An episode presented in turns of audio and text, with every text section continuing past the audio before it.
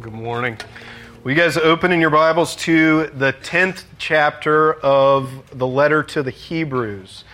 I'm going to read uh, verses 26 through 39. That's a lengthier passage. Before I read, I, I want you to uh, just really pay attention as I'm reading to a sort of a shift in tone you see uh, in between the first and the second paragraph. I won't say any more than that. You'll notice it, and we'll talk about it later. This is God's word. For if we go on sinning deliberately after receiving the knowledge of the truth, there no longer remains a sacrifice for sins, but a fearful expectation of judgment and a fury of fire that will consume the adversaries.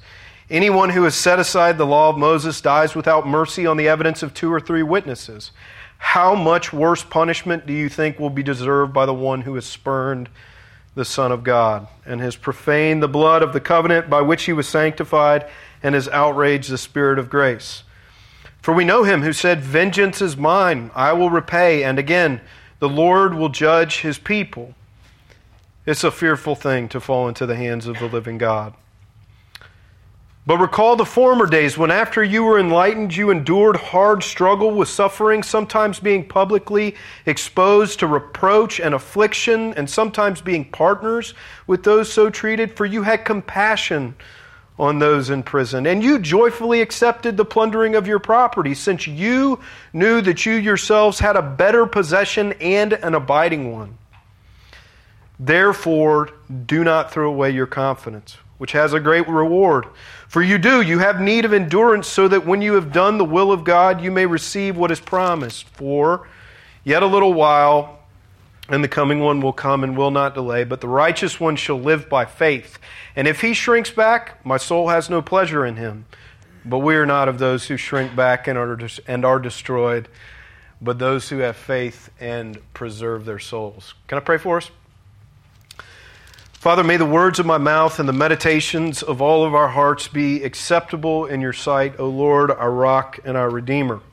We've come to a passage of Scripture this morning that we acknowledge ahead of time is your word, but it, it does. It scares us.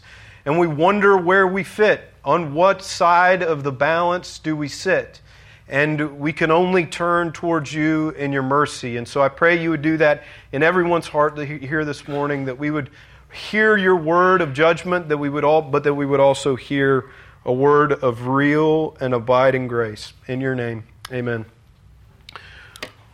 Well, uh, I don't, I don't have to tell you that if it's by the writer to the Hebrews, uh, if he understands it to be a fearful thing to fall into the hands of the living God, it's a terrifying thing to fall into the hands of this passage and have to stand up and explain it, enter into it, and to ask you to enter into it.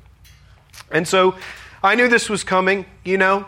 We've been away from Hebrews for three weeks. David uh, spoke last time about the joyful truth that the writer to the Hebrews tells us, which is don't ever stop time spend or don't ever stop spending time together. I would have loved to have been able to tell you that. That's a wonderful thing to encourage people with. But I get what comes next, and what comes next is is more severe. And as I thought about, you know, how do you tackle this? I mean, how do how do of all people, how do I stand up here and talk about this? And there's a number of different ways, right? There's this way where I could get up here and I could read this passage and I could speak very hypothetically, right? I could put this text at arm's distance away from me.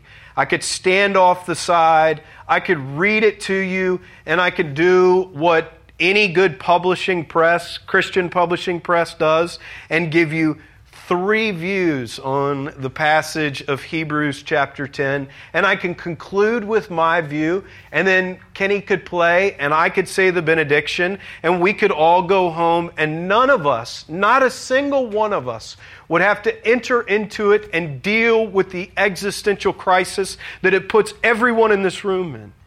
You could stand off to the side and do that. And there may be something positive about that because maybe you would remember that sermon and in two years you'd go back and you feel like you were sinning deliberately and you'd say, Let me remember what piece of theology applies to that.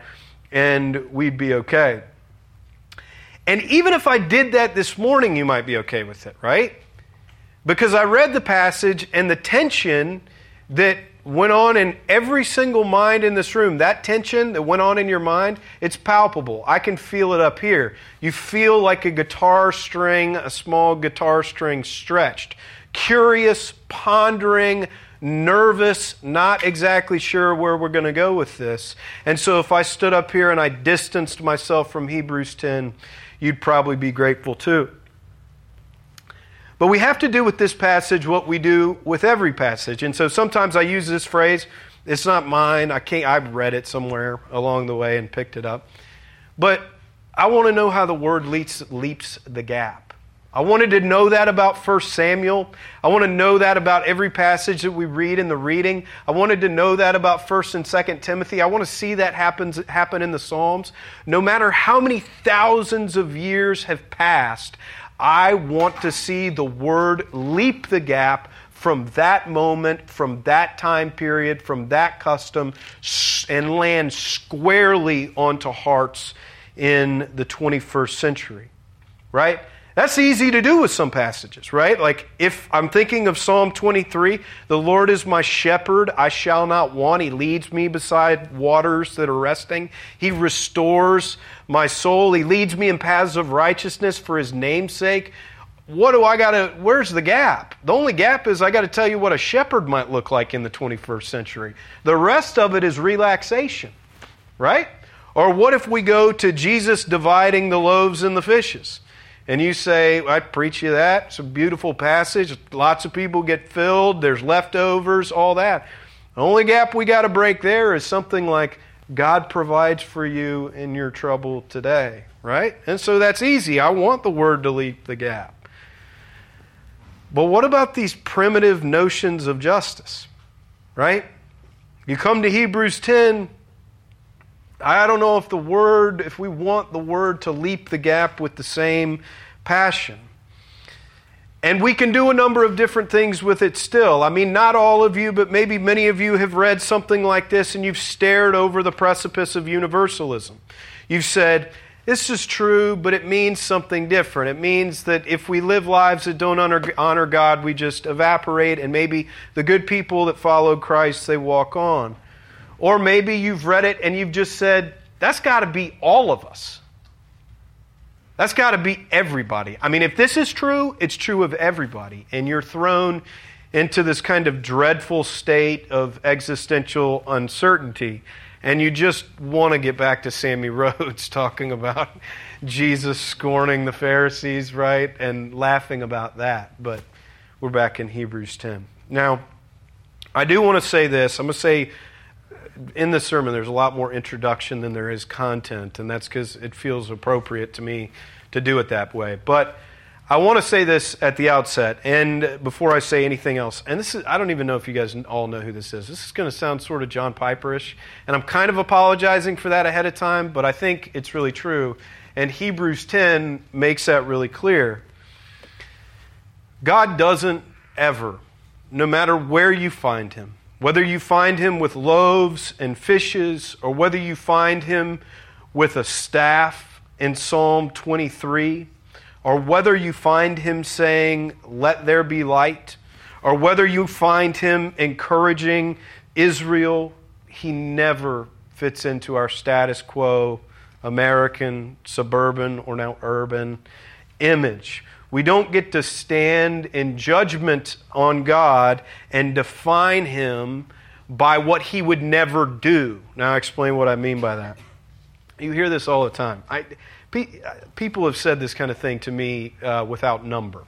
I'll tell them something negative happened in my life, and I'll say, Hey, frankly, I'm struggling with it, and I don't know why it happened, and I can't get it. And they'll say this I've heard it so many times. Well, you know what you can know? God would never do something like that to you. God would never do that because He's just not like that. He would never do something like that to you. You know why that doesn't help me? Is because it leaves me without God. Well, then who did do it to me?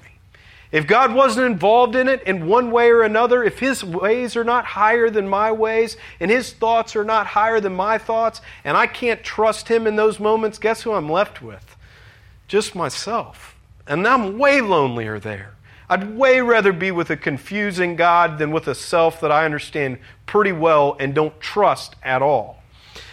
There is truth in saying that to some degree, because of course Paul tells us God's not the author of sin. But I don't like talking about God through the process of negation.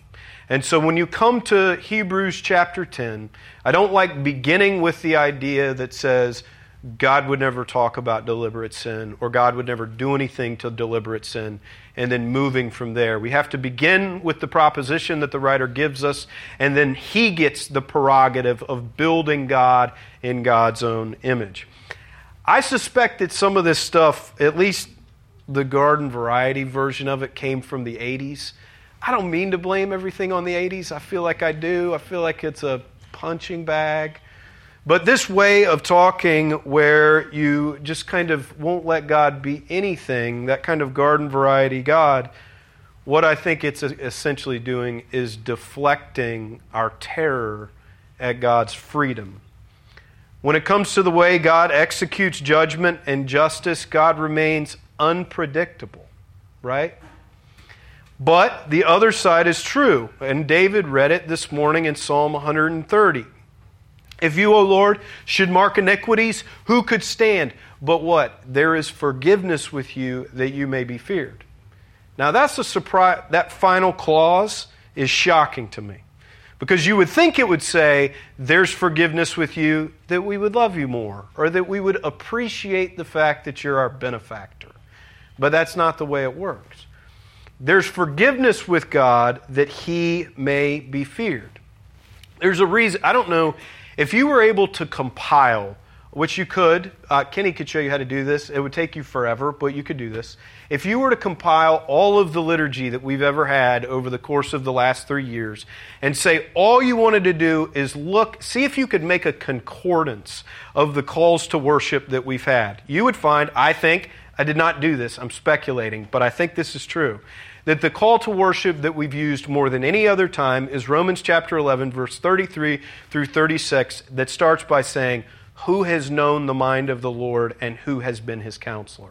And the reason we use that for the, for the beginning of a worship service, for the call to worship, is because I don't know what God's doing. I don't know what he's going to do in here today. After the call to worship, any number of things could happen. And so I don't, none of us stand up here presuming to know precisely what it means for God to act because He acts in kaleidoscopic ways and ways that we don't understand.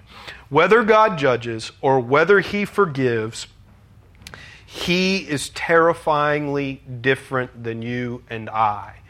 You don't judge like He does, and you don't forgive with the rapidity that He is able to.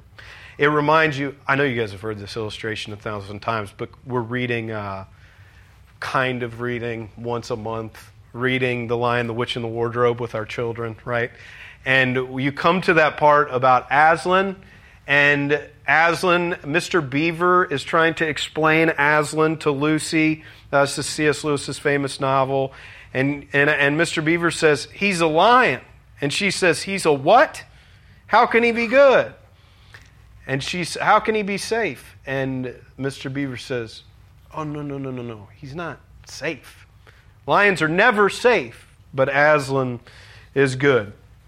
So, finally, by way of introduction, then we'll just do, say a few things. I say all this ahead of time because I just want to persuade you where I'm coming from in this sermon. I'm convinced that this passage articulates a kind of judgment, a kind of justice that we are from day to day ignorant of. Um, I'm going to tell you up front, and I shouldn't have to do this because all of you already know this. I have besetting sins. I have besetting sins. I have sins that tend to recur daily, at best, at worst, much more frequently. And I'm convinced that this passage articulates a kind of judgment that isn't, all, isn't necessarily referring to those things. I confess my I try to confess my besetting sins regularly. There are people in my in my life that know me very deeply but still I carry regret and guilt because of them. But here's what I've noticed happens. This is just my personal experience. You can come back to me and say this never happens to me, but this is just me. When I struggle with a besetting sin and I get afraid, fear always follows sin in my life. Here's what I'm generally afraid of. If you just take the example, take one example of me, maybe I anger, take an anger that I develop against Anna, who's my wife, Anna, about something. And I have an outburst that exposes that anger against my wife. I generally, almost 100% of the time, have one fear. And that's the fear that she's going to detach from me. I don't mean leave me, but I mean to detach from me. Intimacy with her and my children will dwindle. Her desire to, me, to be close to me physically will diminish. Her passion to see me interacting with Sully and Jesse and Ruthie all of that she'll become indifferent to, and all of that is an unwarranted is a response to an unwarranted outburst of anger. Do you know how familiar I am with that sort of judgment? I see it every single day of my life and the pain that it brings. Now, that's all good and needed, and frankly, my fear of that judgment keeps me in line around the house sometimes. But that's not the kind of judgment that we're talking about in this passage. And this is a secondary question that goes on along with the first example. Now, who among you, pretend you didn't just know me, but you knew Anna? Who among you, and you knew us well, who among you would fault Anna for that kind of detachment? Sort of depends on who you are, right? I mean, if you're in an accountability group with me, you might fault me. But if you've been sitting around an accountability group for years with Anna, I'm not saying Anna has this, I'm using this as an illustration, and you've heard her repetitively confess extended periods of anger, you might look at Anna and say, Sounds like it wasn't that big of a deal.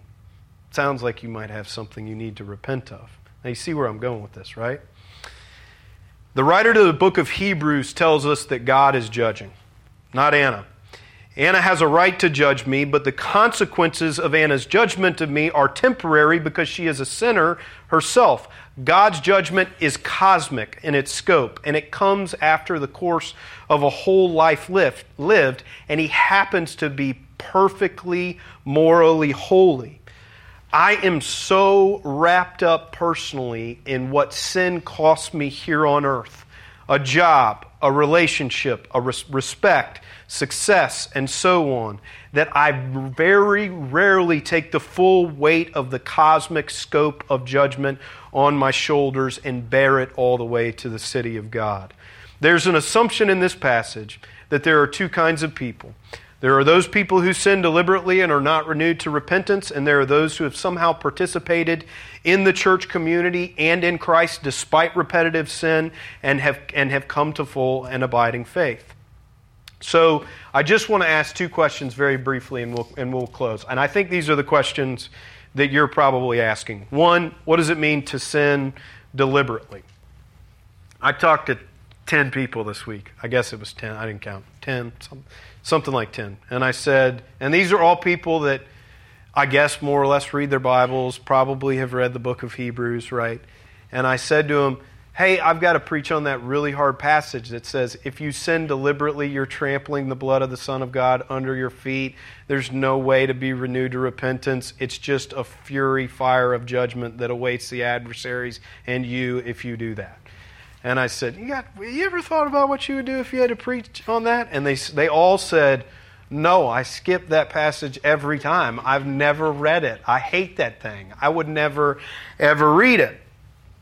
And so I think what happens is, so I think what happens is we all know the reason for that, right? We all know why people respond.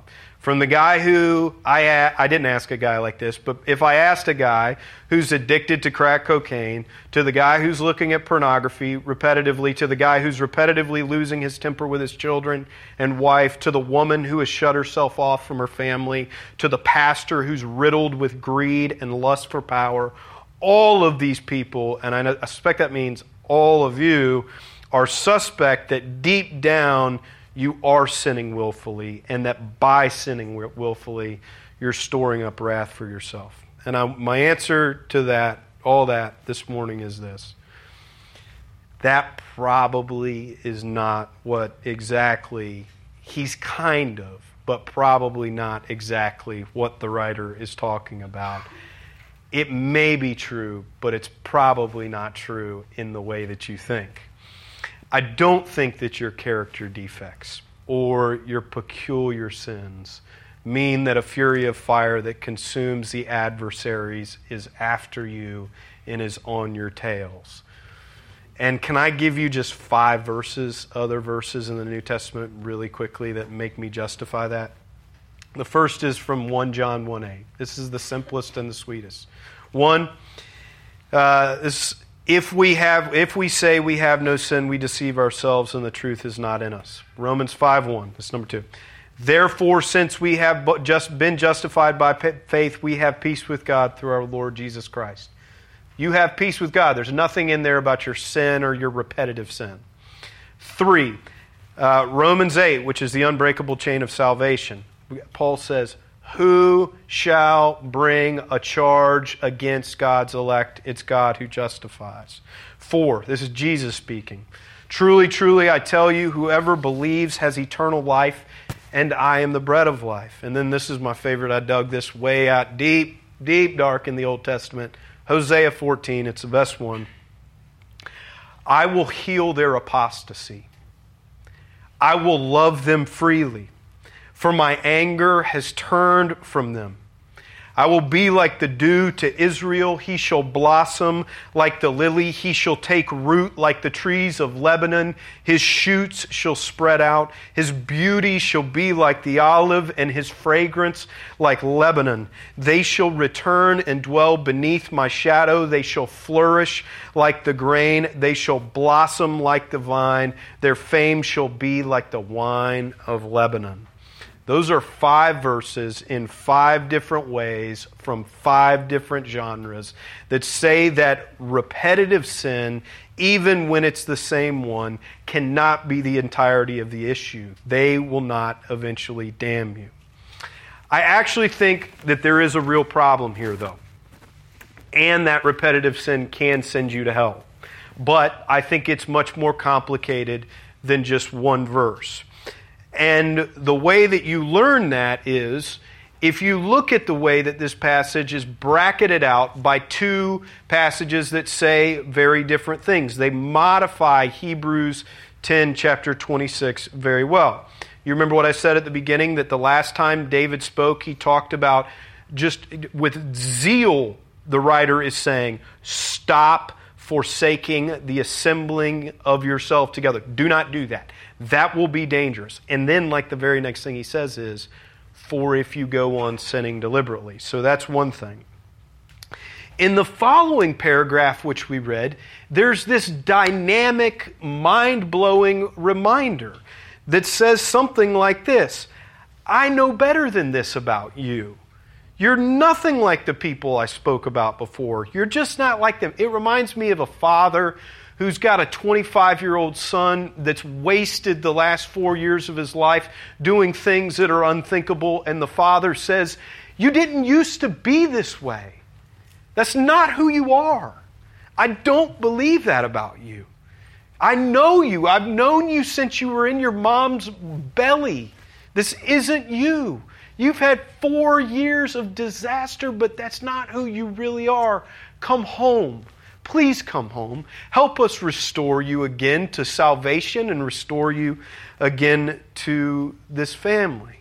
And so that final passage that we read alters the significant words a bit, the words in that passage. This is a very different tone. And so it seems that there's a way to modify. The writer wants us to know this kind of sinning that finally leads to judgment. That kind of sinning is a sin. And it can something can happen. But the sin that draws us into more sin and more sin and more sin that we call apostasy is the kind of sin that just continues to draw us away from each other. And so, if you bring it all in context, the, the sin that brings judgment is the sin that draws you away. It's the sin that says, I'm just too embarrassed. I can't see these people anymore. That's really dangerous. It's that kind of sin that says, I don't want to be a part of the church community any, anymore. There's too many people in this room that know me too well. I just can't talk to God anymore because He just knows me too well. And that's why verse 35 comes in, and it, you, it's like you can almost hear the writer shouting, Don't throw away your confidence. Please don't throw away your confidence. Do not throw away your confidence. You don't need to. And isn't that the first thing that sin does? It begins to sap your confidence. God doesn't want to hear from me. I've done that thing and sinned against that person for the last time.